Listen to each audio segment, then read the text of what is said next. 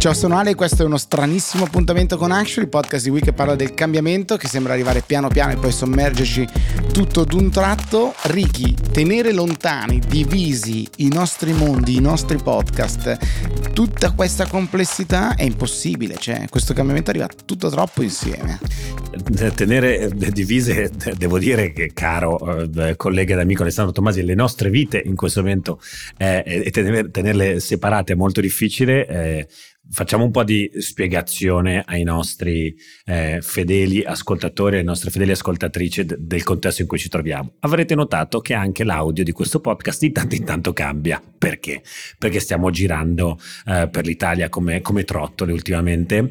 Eh, beh, recentemente ho assistito a Alessandro Tommasi che registra un suo podcast eh, noto di cui non faremo il nome sotto un tavolo con delle felpe calate sopra. E Intanto vorrei che Lorenzo si automettesse delle musiche celestiali sotto che accompagnassero insomma, sua, il suo percorso verso la santità. Ci siamo, ci siamo, quasi effettivamente, no, è un, è un, momento naturalmente molto, molto convulso, molto eh, stancante, molto divertente sicuramente anche, anche per noi eh, che, stiamo, che, stiamo, girando tanto, stiamo sperimentando tanto con tanti eh, formati nuovi eh, sulle varie piattaforme, abbiamo fatto la nostra prima campagna di affissioni anche in giro eh, che è stata comunque un'avventura per noi. Eh, oggi partiamo per Venezia e ieri Ale ha iniziato, ha iniziato il, primo, il, primo, ciclo di interviste eh, ai politici. Io che speravo sarebbe stato un ritorno dalle vacanze tranquillo, no? c'erano anche le piattaforme che eh, sembrava che ci stessero aspettando, no? sono arrivati, boom, spara prima, prima eh, ci sparano addosso il nuovo, il nuovo, Game of Thrones e poi la più grande serie di sempre che è Il Signore degli Anelli di Amazon, record di investimento e record si dice, contestati dati in realtà di ascolto ascolti della prima puntata del prequel eh, del Signore degli Anelli. Eh, piattaforme non dormono mai, torneremo anche a parlare di streaming wars. Però insomma anche noi con i formati oggi vi raccontiamo qualcosa di nuovo che stiamo provando a fare. Ah, perché tu hai il tempo anche di guardare le serie TV? No, no, no, no, di leggere gli articoli sulle serie TV, di leggere gli articoli eh, sulle serie TV. Eh, speravo fosse una cosa confortevole sul divano a, a, fare un po' di binge watching e invece no, curioso, dato interessante, i due big shot della stagione che sono appunto eh, i due mega fantasy Game of Thrones e eh, che, si chiamerà, che si chiama House of the Dragons e eh, invece il Signore degli Anelli entrambi non escono in modalità diciamo uh, binge watching e quindi il drop di tutte le puntate assieme si ritorna un po' all'antico o meglio si rimane fedeli all'antico eh, sia Amazon che HBO e poi sull'Italia Sky hanno deciso di pubblicare settimanalmente gli episodi. Chi lo sa che non sia una risposta anche un po' alla crisi del modello Netflix, interessante, lo capiremo alla fine della stagione. Stavo proprio per dirti che binge watching è così 2015-2016 direi. E sta cambiando anche quello. Eh, noi appunto siamo in giro per l'Italia, siamo in giro per l'Italia con i nostri eh, Swing che è il nuovo format di evento fisico col quale ci confrontiamo sul bias delle informazioni che abbiamo e del ruolo invece delle informazioni che ci vengono date nel definire le nostre opinioni, un tema ovviamente caldissimo in campagna elettorale. E poi ovviamente andiamo anzi tu vai a goderti la bella vita in quel di Venezia. Sarà un incubo caldo, però vi ricordiamo l'8 e il 9, c'è forse ancora qualche eh, posto disponibile, abbiamo allargato di qualche, di qualche, numero diciamo le nostre disponibilità, l'8 e il 9 eh, ci sono due eventi insomma che abbiamo lavorato davvero tanto eh, in partecipazione con Campari a Venezia. Ma andiamo alla, al succo, alla cicel, perché ho iniziato questo eh, episodio dicendo che è un episodio strano perché abbiamo deciso di provare a fare un cross posting diciamo così quindi a pubblicare un episodio tanto all'interno di Actually quanto all'interno di città. Ed è un po' inevitabile perché Actually in un certo senso è un podcast generalista che parla dei macro trend che cambiano il mondo che noi viviamo che lo definiscono da, eh, da oggi nel, nel presente che viviamo verso il futuro che ci aspetta e che costruiamo costantemente e città ad esempio che invece è dedicato verticale appunto allo spazio, al tempo e alla bellezza decoro eh, urbano e, e, quindi è una declinazione ma a noi molto prossima di quello che noi viviamo. Ovviamente, come dire, è, città non è solo la megalopoli, città è, è lo spazio che, che, che, c'è intorno a noi, la nostra comunità eh, di persone e di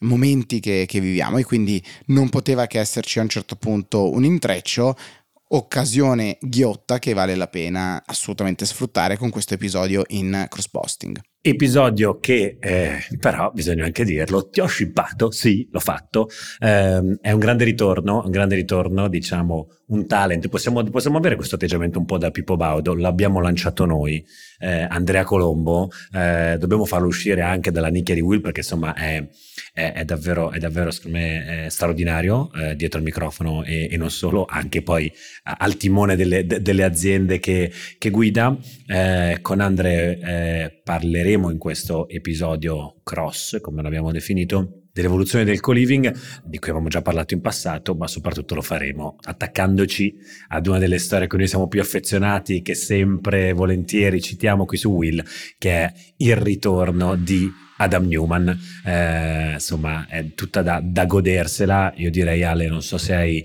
altra suspense da creare, se no sono pronto a chiamare il gingolino. No, sono molto eh, felice di ascoltarmi la vostra chiacchierata, eh, ovviamente Andrea con la sua nuova iniziativa come dire, ha un percorso vicino, parallelo, eh, paragonabile o quantomeno eh, assimilabile a quello di Adam Newman, quindi forse ha quello che gli americani direbbero un vested interest, eh, nella, un bias nella sua, nella sua, visione. Certo è che dopo avergli detto che l'hai scoperto tu, ti toglierà il saluto per tre mesi conoscendo Andrea Colombo. Quindi godetevi questo episodio, non tornerà a breve se non con la mediazione di qualcuno è, molto probabile, io direi a questo punto chiamo il gingolino e prendo subito un treno per Venezia così che eh, Andrea non mi possa recuperare. Gingolino e godetevi questo episodio di Actually e Città.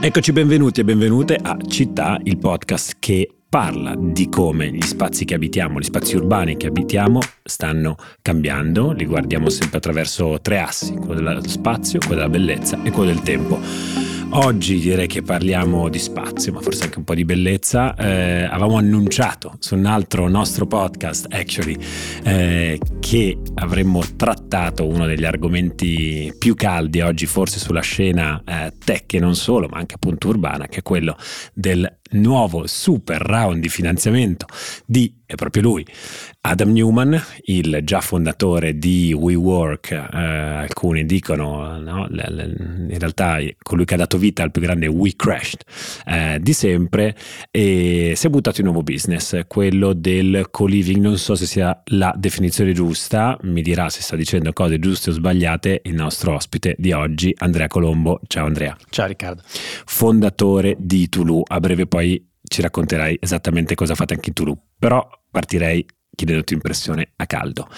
Eh, come vedi questa, questa storia? Mm, l'uomo che si era inventato a, la definizione di space as a service, no? nel momento in cui tutto era as a service, a un certo punto dice, sai che c'è? Lo spazio as a service questa, questa, questo termine as a service è stato qualcosa dato molto di moda nella Silicon Valley per un po' di anni per ridefinire in termini un po' tech, eh, diciamo, business e venture di, di vario tipo.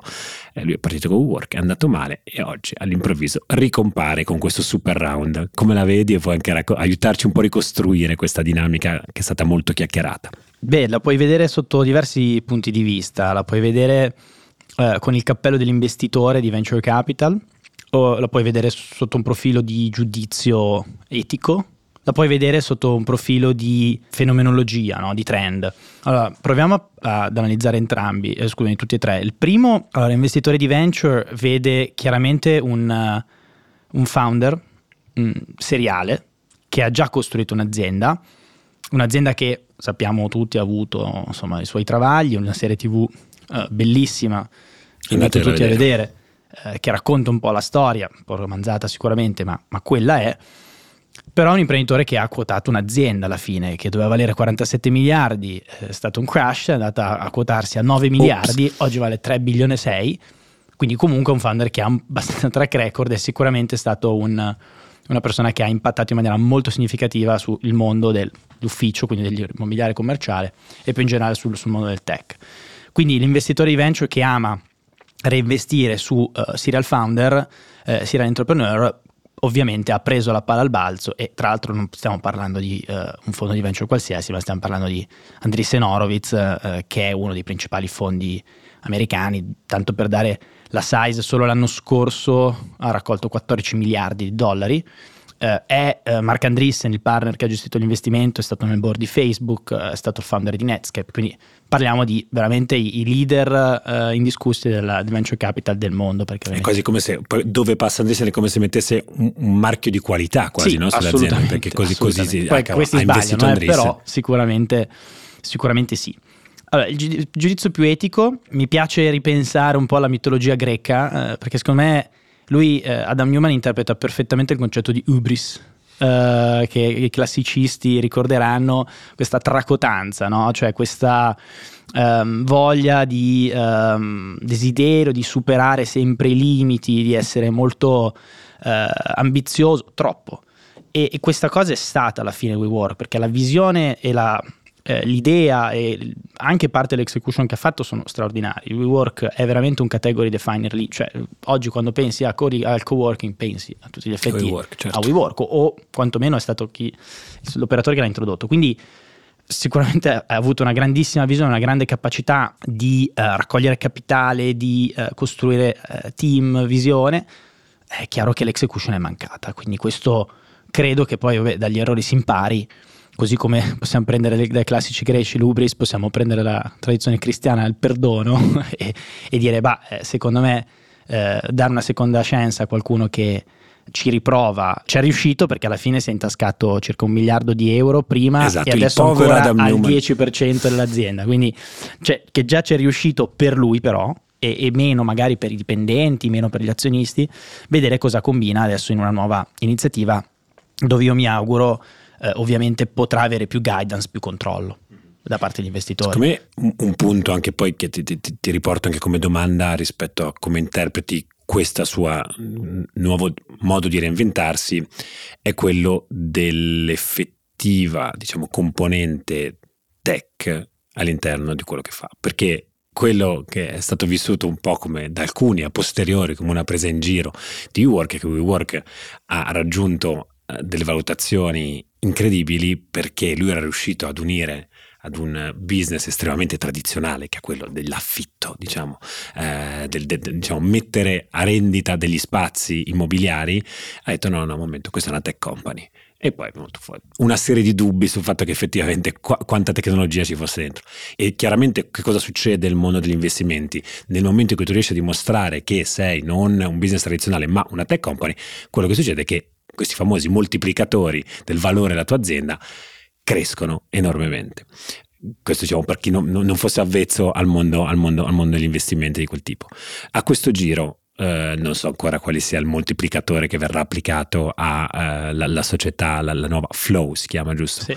Vedi una componente tecnologica in questa nuova, questa no, o, o, perlomeno diciamo innovazione, un grado di innovazione in questo suo nuovo modo di interpretare eh, il settore immobiliare e poi magari iniziamo anche a spiegare che cos'è questa cosa che sta cercando di fare. Sì, allora piccolo passo indietro, allora sicuramente WeWork non è che avesse tutta questa componente tecnologica ovviamente, però ha avuto la velocità di execution di una startup, cioè loro hanno preso uh, un sacco di, mm, milio- di, milioni di metri quadrati di, uh, scusate, di, di square feet, quindi di, eh, come, come, usano gli americani, a una velocità incredibile. Quindi loro hanno adottato il paradigma della startup a un settore, quello dell'immobiliare, che è completamente lontano dal, dalla velocità di execution di una startup, nel senso che l'immobiliare, perché è lento, l'immobiliare eh, non ha certamente la velocità di, di, una, di un'azienda software.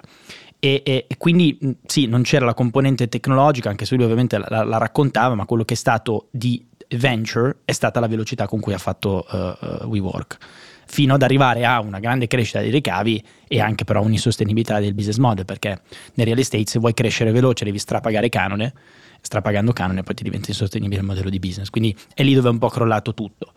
sulla tua domanda, è, quanto è oggi la componente, la componente, tecnologica, è molto interessante una ricostruzione che ha fatto questo giornalista di Forbes.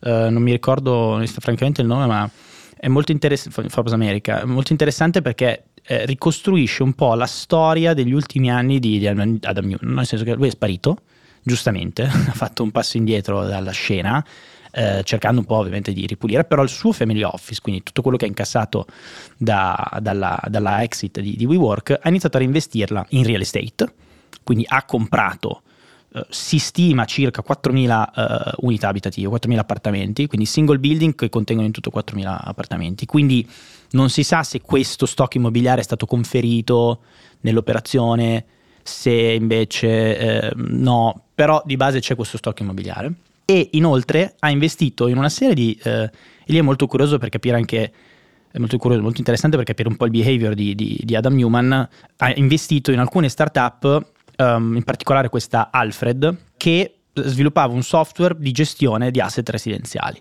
in America, diventando addirittura lead investor, in un, non mi ricordo se è round A o round B. Quindi lui ha iniziato a investire in queste aziende, tra l'altro sembra con dei diritti che davano la possibilità di acquisire il 100% della società. Quando non c'è riuscito, circa un anno fa, ha mollato il colpo, eh, i suoi board member si sono dimessi e casualmente è andato a comprare nel silenzio, sempre stando a questa ricostruzione di Forbes, questa Carson Living, che altro non faceva che una cosa molto simile ad Alfred, e adesso questa Carson è stata confluita in questa nuova entità di Flow. Quindi due cose. Uno, sicuramente c'è una componente software molto rilevante, quindi tecnologia che abilita la gestione degli immobili, quindi dalle, immagino dalle prenotazioni alla richiesta del concierge. Eh, sembra che questa, anzi sembra, Alfred di base si occupa sia di gestione degli immobili nelle, nelle facility, ma si occupa anche di servizi di conciergeria avanzata, non so, il massaggio, la spesa, servizi on demand. E, ehm, quindi c'è questa componente.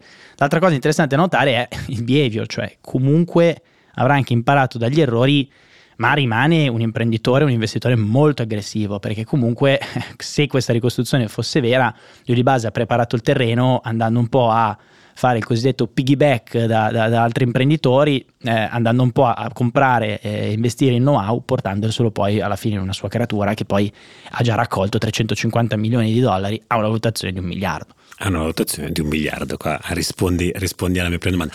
Ehm, ci spieghi un po' però a questo punto l'oggetto di questa società? Che cos'è? Eh. Ne, ab- ne, abbiamo già parlato in una, uh, una, delle primissime, tra l'altro, puntate di uh, città, però ritorniamo uh, per chi non se lo ricordasse, non se lo fosse ascoltata, che cos'è questo concetto del co-living? Diciamo che è la cornice all'interno della quale si inserisce Flow, um, per poi capire le prospettive di questo settore e che ora diciamo da una parte è come se eh, chiacchieravamo prima di iniziare la puntata, eh, diciamo da una parte arriva sicuramente dal punto di vista degli investitori, un, sarà un ottimo momento per chi fa co-living perché caspita, con questi, con, questi, con questi, numeri, con questi numeri. Per altro verso mi verrebbe a dire, urca, il primo pensiero che ho avuto io quando sei detto aspetta, perché adesso si porta dietro la nomea di certo, quel signore certo. là su cui hanno fatto quella serie tv di grande successo, che era, non è mai stato un vero e proprio scam, perché non si può definire eh, in alcun modo truffa quello che ha fatto Adam che infatti non a caso è un cittadino libero e con qualche investitore, qualche dipendente arrabbiato con lui, però per il resto cittadino, cittadino assolutamente libero che ha fatto cose, diciamo, tra virgolette, legittime. E, ehm, e quindi cerchiamo di definire meglio questa cosa affinché le, le persone non mettano un'etichetta che sia una o l'altra certo. eh, su, questo, su, questo, mondo. Allora, eh, anche in questo caso ovviamente si parla di ricostruzioni perché quello che oggi c'è di Flow è una landing page eh, e basta.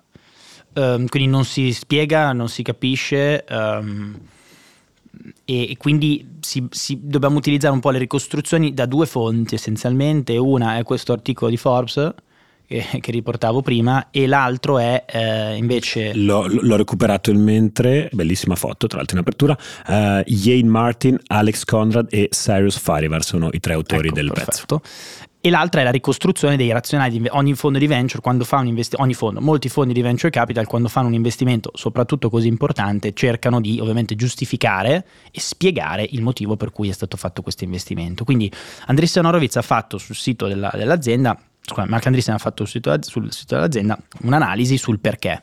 Allora, mi fa piacere notare che eh, le cose da cui sono partite sono le stesse da cui siamo partiti noi, no? quindi noi di Tulu, quindi diciamo, nel, nostro, nel nostro modello, detto che flow è flow.life, così come Tulu è tulu.life. Quindi, eh, anzi, coincidenze? La, coincidenze. Ma al di là di quello, diciamo, è partito dal tema della cosiddetta housing shortage, di cui abbiamo già parlato negli altri podcast di città, cioè c'è un problema di domanda di abitare e di offerta di, di, di case e, e che, che, c'è un mismatch molto forte e quindi il punto di partenza della tesi di investimento di, di Andreessen Horowitz è questa, quindi housing shortage, e l'altra è questa che sempre Mark Andreessen definisce come eh, soulless experience, cioè un'esperienza senza personalità, senza spirito, senza niente, cioè quando e, e, immagino che molte delle persone che ascoltano questo podcast possano empatizzare. Chi vive in affitto, chi ha vissuto in affitto, non ha vissuto nella maggior parte dei casi un'esperienza felice. Perché? Perché la casa non era probabilmente adeguata. Lui, ad esempio, fa delle domande provocatorie del tipo: Ma tu conoscevi i vicini? O li hai mai conosciuti? Uh, avevi remore nell'inv- nell'invitare amici o parenti perché magari non vivevi in un contesto uh, adeguato, soffrivi di solitudine. Eh, chi ci è passato, io ci sono passato quattro anni a Lugano, sa di cosa si sta parlando di, questa, di questo, quindi c'è un tema di eh, disagio okay, nell'affitto. Quindi questi due temi che sono diciamo, senso di solitudine e abbandono, legato a come, a come, vivi, e housing shortage, portano un grande investitore come Mark Andreessen a investire su questo trend. Il trend qual è? Di rivoluzionare il modo in cui le persone vivono.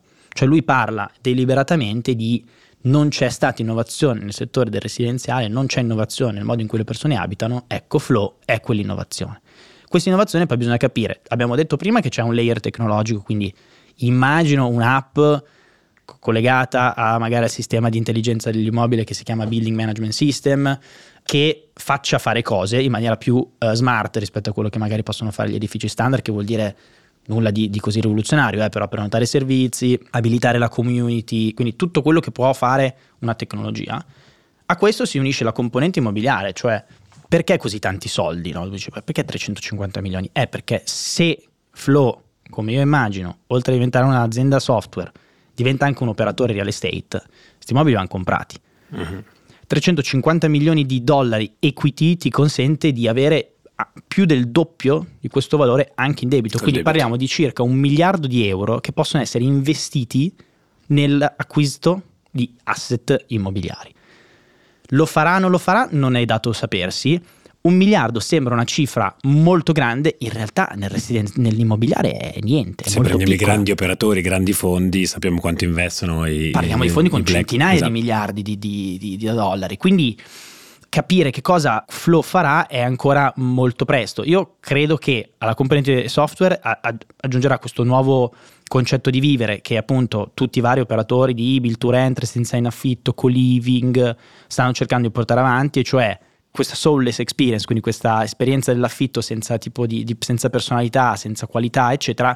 Ecco, aumentarla, abilitare le relazioni, fare veramente che questi immobili funzionino come delle vere e proprie community. A Milano, l'avevo già detto, il 40% delle persone non conosce il proprio vicino.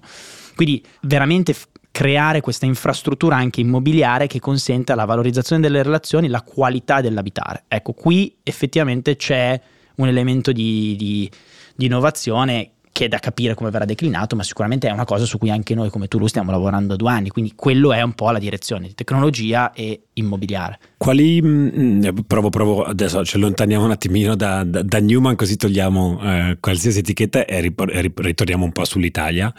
Quali sono le principali sfide per Mm, questo ne avevamo parlato appunto, curioso di vedere se, se mentre è cambiato qualcosa anche eh, per, per, per, lo sviluppo di questo settore oggi eh, qui da noi. Eh, posso, parlo di sfide potenzialmente regolatorie ma anche culturali. Mm-hmm. Ma allora, eh, io credo che siano le stesse un po' in tutto il mondo, nel senso che perché ha investito Andreessen Horowitz in Flow, scusami se ci ritorno, e non banalmente un fondo di real estate? Perché gli operatori real estate mh, ragionano diciamo, con paradigmi completamente diversi, no? Uh, la velocità è, è, importante, ma non come quella di un fondo di venture. Si rendono conto della complessità anche di, lui dice, rivoluzionare questo mondo. No? Infatti, Mark Andreessen parla di heavy lift investment, cioè questo è un investimento pesante. In, la trasformare il settore residenziale è veramente eh, iperambizioso perché parliamo della set class più grande del mondo E quindi questo è il, il, grande, il grande, interrogativo no? in, questo, in, questo, momento.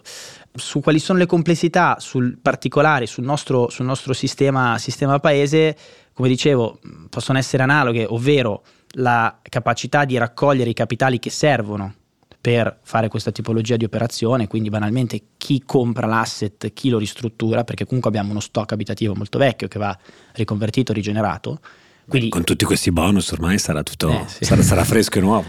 Più o meno. Eh, quindi chi, chi dà i capitali e dall'altra parte ovviamente il time to market, nel senso che tutti gli operatori come noi che cercano di fare questo, questo lavoro ovviamente si confrontano uh, con una serie di complessità che sono legate proprio alla natura dell'investimento, alla natura del real estate, cioè fare i lavori, che già di per sé è molto time consuming, ma soprattutto fare il progetto e trovare la quadra con l'amministrazione.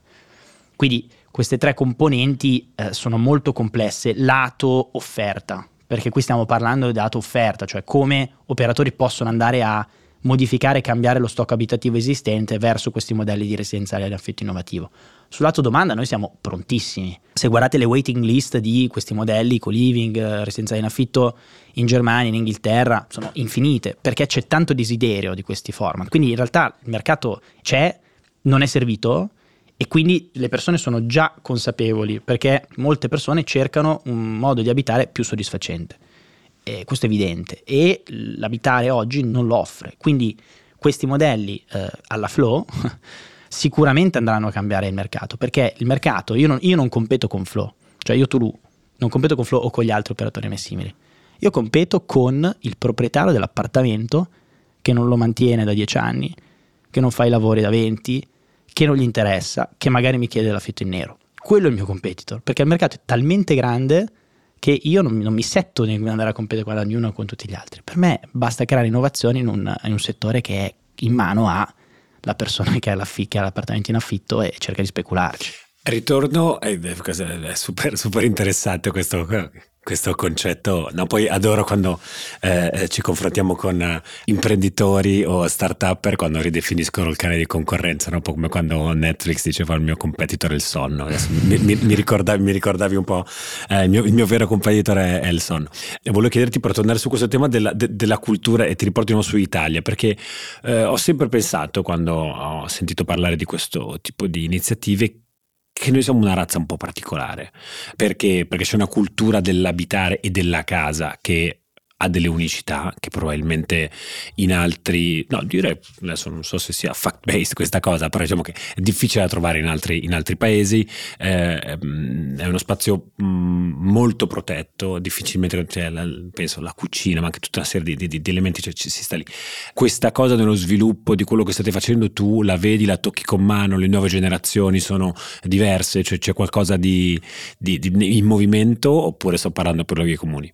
No, allora, eh, il dato, se vuoi, più oggettivo è il, la percentuale di case di proprietà, mm, su certo. cui in Italia siamo veramente avantissimo rispetto ad altri paesi, avanti o indietro a seconda delle prospettive, no? però lo stock abitativo italiano di proprietà è molto rilevante, paragonabile ad altre, ad altre geografie occidentali, perché la cultura della casa è sempre stata molto importante, la prima cosa che fai, la pietra miliare, se vuoi, Buttati del tuo percorso di crescita eh, questo forse per la generazione, non tanto la nostra millennial, definiamola, forse per le generazioni prime. Eh, questa più, anche questa è un'interpretazione. Però sicuramente la casa qua in Italia, la, la casa di proprietà ha una sua importanza. Ma, come dicevamo prima, questo è un mercato illimitato, sconfinato, no? Quindi il fatto di portare questo tipo di innovazione di eh, residenziale in affitto comunque va a coprire una, una, fetta di mercato che anche fosse il 5%, il 10%, il 15% della domanda, parliamo comunque di una domanda eh, veramente, veramente grande, no? quindi spazio per tanti operatori e tante innovazioni nel settore, cioè ci sarà sempre chi preferirà vivere da solo, ci sarà sempre chi preferirà avere la casa di proprietà, però è un dato di fatto che oggi comprare casa è difficile, perché al di là di, di del prezzo al metro quadro, ma purtroppo, e qui anche voi con Will avete fatto di recente un'infografica molto interessante, eh, eh, la ricchezza eh, della nostra generazione non è assolutamente comparabile a quella delle precedenti, quindi ci manca l'equity.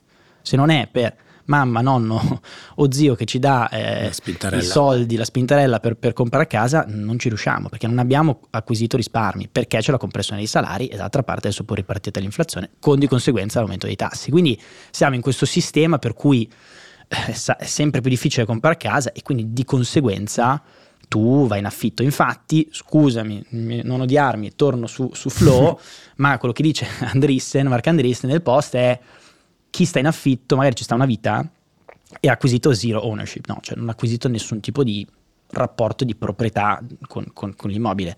Non è chiaro anche lì se, se, se, vorranno innovare su questa parte, cioè quindi dare la possibilità, la possibilità di acquisire di una parte, una percentuale, non è chiaro, però sicuramente anche questo come tu noi ce lo poniamo, no? cioè il fatto che magari persone per 5, 10, 15, 20 anni rimangono in affitto e alla fine non si ritrovano con niente. Questo è un'altra me, piaga eh, molto rilevante, però ovviamente deve essere risolta e magari verrà risolta da loro in maniera molto brillante, non lo so.